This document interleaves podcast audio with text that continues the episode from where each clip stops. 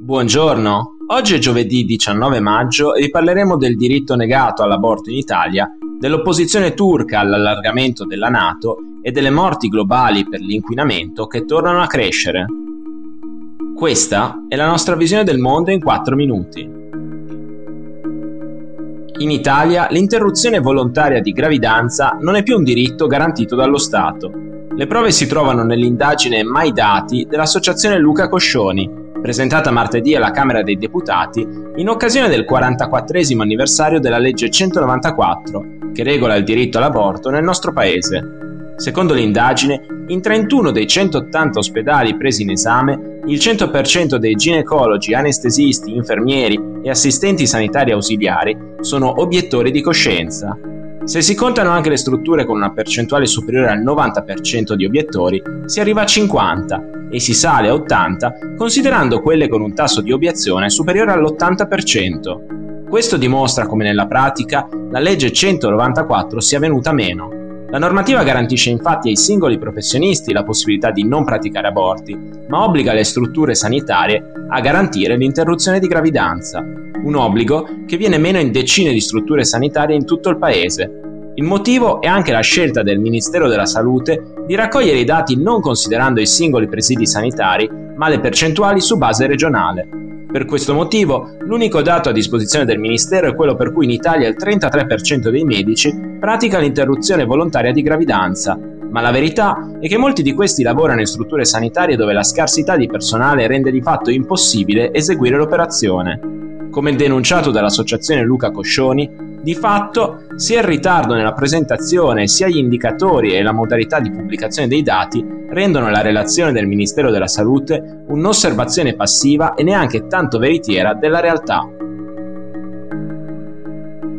Ieri l'ambasciatore svedese presso la Nato Axel Wernoff e quello finlandese Klaus Koronen hanno presentato la richiesta ufficiale di adesione all'Alleanza Atlantica dei due paesi. Mentre il segretario generale dell'alleanza Jan Stoltenberg ha parlato di passaggio storico, la decisione di Stoccolma-Helsinki è stata salutata con soddisfazione da tutti i membri della Nato.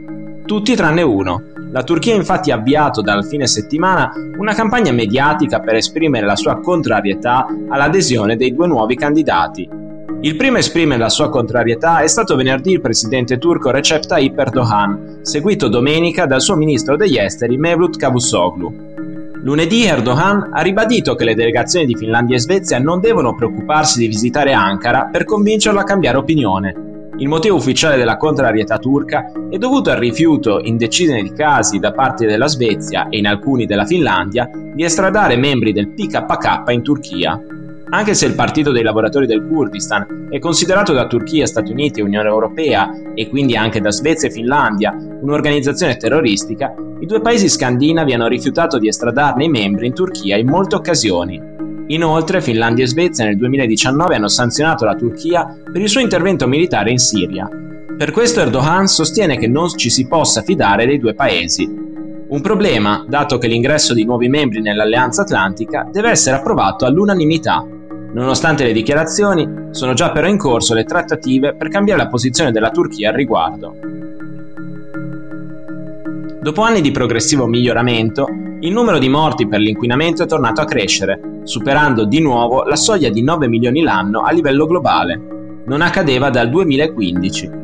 Secondo uno studio dell'organizzazione no profit Pure Earth, tra il 2015 e il 2019 il numero di decessi dovuti all'inquinamento urbano e industriale è aumentato del 7%. Questo è dovuto in parte, secondo l'organizzazione, al fatto che le priorità di governi e opinione pubblica si sono concentrate su altre emergenze come cambiamento climatico, malaria e HIV, tralasciando i danni dell'inquinamento ambientale. Una criticità che oltre a causare circa 9 milioni di morti l'anno, arreca un danno all'economia mondiale di 4,6 trilioni di dollari, rendendola la più importante causa di morte a livello globale a pari merito con il fumo.